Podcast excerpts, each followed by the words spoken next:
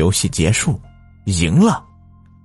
阿维得意地伸了个懒腰，忽然感觉脖子硬硬的，很不舒服，于是准备到窗前休息一下。对了，刚才好像是倩倩发来的信息吧？这个女人真讨厌，总是在我玩游戏正开心的时候干扰我，等老子找到下个妞，就踹了你丫的。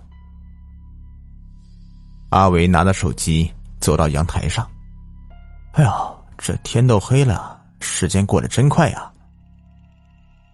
一边敷衍着女友发来的信息，一边看着窗外的风景，阿维觉得这样的大学生活真的是惬意啊。突然，阿维看到楼下的阳台上正搭着一双小手，染着淡粉色的指甲油，肌肤如雪，十指纤长，别提有多漂亮了，看得阿维心都痒痒了。对了，我们这栋楼一二三层住的是女生，我刚好在四层，嘿，看来这是天送的姻缘呐，让我遇到个这么个玉手美人，嘿嘿嘿。于是阿维马上拿了一张纸，在上面写上自己的名字和电话，随后用一根绳子把纸送到了那双玉手的旁边。纤纤玉手轻轻地解开绳子，那个纸条就拿了进去。阿维的心中啊，兴奋得难以形容，不做眼珠地盯着手机，只等着还未曾谋面的美人的信息。大概一个小时之后，手机终于传来收到信息的声音。阿维急忙拿起来一看，果然是一个陌生的号码，上面写着：阿维你好，很高兴认识你，我是住你楼下的小鱼。阿维瞬间兴奋的就马上要跳起来了，马上跟这个叫小玉的女生热火朝天的聊了起来，连倩倩发来的信息都不回了，好像根本就不认识这个人一样。由于宿舍楼里面有两个楼梯间，而且男女宿舍之间是隔开的，分开走，所以阿伟没有办法亲眼去看看这个小玉究竟是什么样。所以第二天一早，他就兴奋地站在宿舍楼的门口，看着一个个出来的女生，猜测着哪一个才是他魂牵梦绕一晚上的玉美人。不过看着那些走出来的女生，好像没有一个符合他心中玉美人的样子，所以心中不免有些扫兴，只好悻悻地去上课了。刚一进教室，阿伟就看见了他们班里第一大色狼东东。这小子对学校里几乎所有稍有姿色的女孩的情况都了然于心，问问他不就知道了吗？东东，我宿舍楼下三零二宿舍有个叫小玉的女生，你知道吗？东东诧异地看着阿伟说：你没事吧？那栋楼三零二都空了好几年没人住了。你别瞎说啊，昨天晚上我还看见有个女生在阳台上呢。你做梦了吧？东东说：你要是不信的话，你就去问问住在你们三楼的女生。切，我懒得理你。不过东东没有必要说这样的话来骗自己啊。于是阿伟马上就去问了住在这里的女生，得到的答案竟然和东东说的一样，那里没人住。这是怎么回事？阿伟心中有些发毛，马上给小玉发了信息，但是小玉并没有回应。这一天，阿维都在不安中度过，一直到天色变暗，小玉的信息才发了过来。阿维虽然心存疑虑，但还是回了信息：小玉，为什么人们都说三零二没有住人呢？明明有人呢，谁在外面瞎说啊？可是他们都这么说啊。哼，你是信他们还是信我呀？小玉不高兴了。哦，我哼，就知道你是靠不住的，我不想再和你说话了。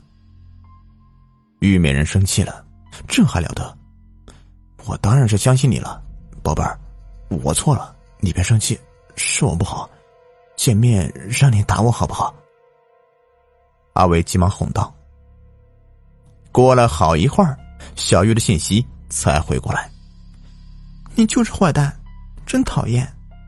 不过这一次我原谅你了，以后不许再怀疑我说的话。”“好好好，亲爱的，你放心吧，你就是我的女王大人，我什么都听你的，么么哒。”“哎，不过亲爱的，他们为什么要那么说呀？”“因为他们羡慕我的美貌啊，都说我不食人间烟火，其实是他们不服气而已。”“哈，原来是这样呀，我的宝贝就是不一样，爱死你了。可是你白天怎么不回我信息呢？”“白天人家学业压力大嘛，我可是好学生呢。”两个人就这样热火朝天的聊着，阿伟的情绪越来越兴奋，再加上小玉那些略带挑逗性的话语，生理反应也是越来越强烈。“亲爱的，既然咱们都在一个学校，我什么时候嗯才能见到你啊？我真的好想你啊，好想抱抱你，亲亲你。”小玉说：“我也好想你啊，要不你现在就来找我吧。我的室友们都出去了，现在只有我一个人。”“真的吗？”阿维一阵兴奋，但很快的就泄了气。“现在不行啊，咱们宿舍虽然在一栋楼里面，但是是隔开的呀。”“不用担心的，我知道一个地方能让你过来，还不会被别人发现。”随后就告诉了阿伟一条路线。阿伟的心中兴奋的难以抑制，拿了个小雨伞就偷偷的出了门，朝着小玉指的路线就去了。没想到的是，隔开男女宿舍楼的铁栅栏竟然真的有松动的地方，刚好能够一个人通过。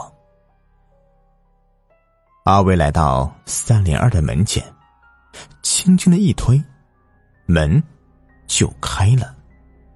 这个丫头还给我留门了，等会儿到了床上我好好收拾你，嘿嘿。阿伟兴奋的自言自语。进了宿舍，锁上了门，阿伟的猥琐开始表露无遗。“宝贝儿，玉美人，女王大人，我来了，你在哪儿呢？啊，可想死我了。”由于宿舍楼已经熄灯了，阿伟只能用手机照亮。可是手机光刚刚亮起来，阿伟就惊呆了，因为他看到这宿舍里面满是厚厚的灰尘，两边的床上连床板都没有，这哪是有人住的地方呀？阿伟不禁想起东东和女生们所说的事情，瞬间就起了一身的鸡皮疙瘩，马上就回头想出来，但是宿舍门却打不开了，死死的，一点儿都拉不动。突然，一只冰凉的手猛地抓住了阿伟的手腕，阿伟拼命的甩了几下，总算是挣脱了。“你不是来找我的吗？干嘛那么怕我呀？”一个柔美的女声在这间让人毛骨悚然的宿舍里面响起。紧接着，阿伟看见月光照进来的窗前缓缓地出现了一个人影，因为背对着窗户看不清这个人的脸，但是还是能够看出来是个女人。“你是谁？想干什么？”阿伟一边拼命地想拉开宿舍的门，一边说道。“我是你的玉美人呐、啊。这么快就不认识我了？”对方轻轻地伸出手招呼阿伟，阿伟只觉得有一股看不见的力量抓住了他，拉着他向那个女人移动过去。“不要，不要，救命啊！救命啊！可是不管阿伟怎么叫，好像都没有人能够听到他的声音。很快，阿伟就到了那个女人面前。这个时候，他看清楚了，这个女人长得的确是很漂亮，五官精致到一点瑕疵都挑不出来，只是她的七窍里正在鼓鼓的往外渗着血。你究竟想着干什么？